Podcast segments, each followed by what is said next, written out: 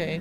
Salve a tutti, sono Giulia di Radio Dante e mi trovo qui in Sicilia, nella chiesa di Santa Caterina, nel cuore del barocco siciliano, a Noto.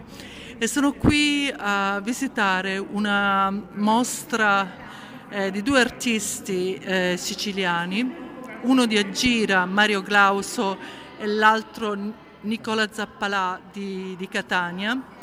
E questo tipo di mostra che sto guardando è molto concettuale. L'ambiente è una chiesa consacrata molto elegante, anche questa barocca, all'interno del cuore di Noto, e vorrei parlare un attimino con Mario Glauso, che ha studiato all'Accademia di Belle Arti, è interessato particolarmente alla concettualità di Brancusi, che come sappiamo è un artista rumeno che ha studiato all'Académie des Beaux-Arts a Parigi e che ha questo laboratorio proprio vicino al centro Pompidou. Mi dicevi, Mario, che l'ispirazione di questo pezzo, l'utopia di Brancusi, ti ha ispirato uno dei suoi pezzi, giusto? Sì, mi ha ispirato il fatto che Brancusi ha cercato un legame tra la terra e il cielo, l'ha in parte ottenuto con questa proiezione sempre più alta di questa sua colonna infinita, e io ho usato la sua poetica, mi sono legato alla sua poetica e ho voluto fare questo lavoro per continuare in un certo senso questa poetica di Brancusi che mi lega appunto a lui, e con un elemento che uno degli elementi della colonna infinita, moltiplicandolo attraverso due specchi contrapposti, ho creato quella che è veramente una colonna infinita, perché non è praticamente fine. Questo è il senso del lavoro.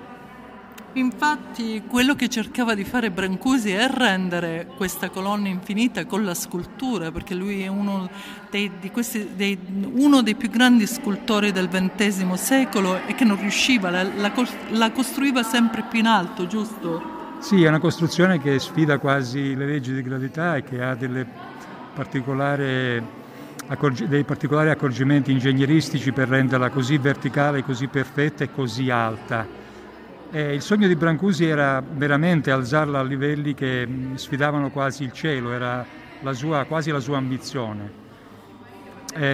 Io sono molto legato a questa poetica perché è una poetica che un po' viene dalla mitologia greca, in cui il legame con la terra è molto forte, si deve cercare questo equilibrio con il cielo, ed è quello che Brancusi in definitiva ha cercato per tutta la vita.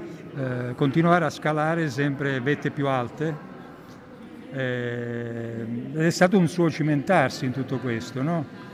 E questo lavoro è una sorta di continuazione di quella poetica, come dicevo prima. Grazie, mi stavo pensando perché hai scelto Noto. Ho scelto Noto perché io vivo a Firenze, questa città a me è particolarmente caro, come è caro il barocco di quest'area.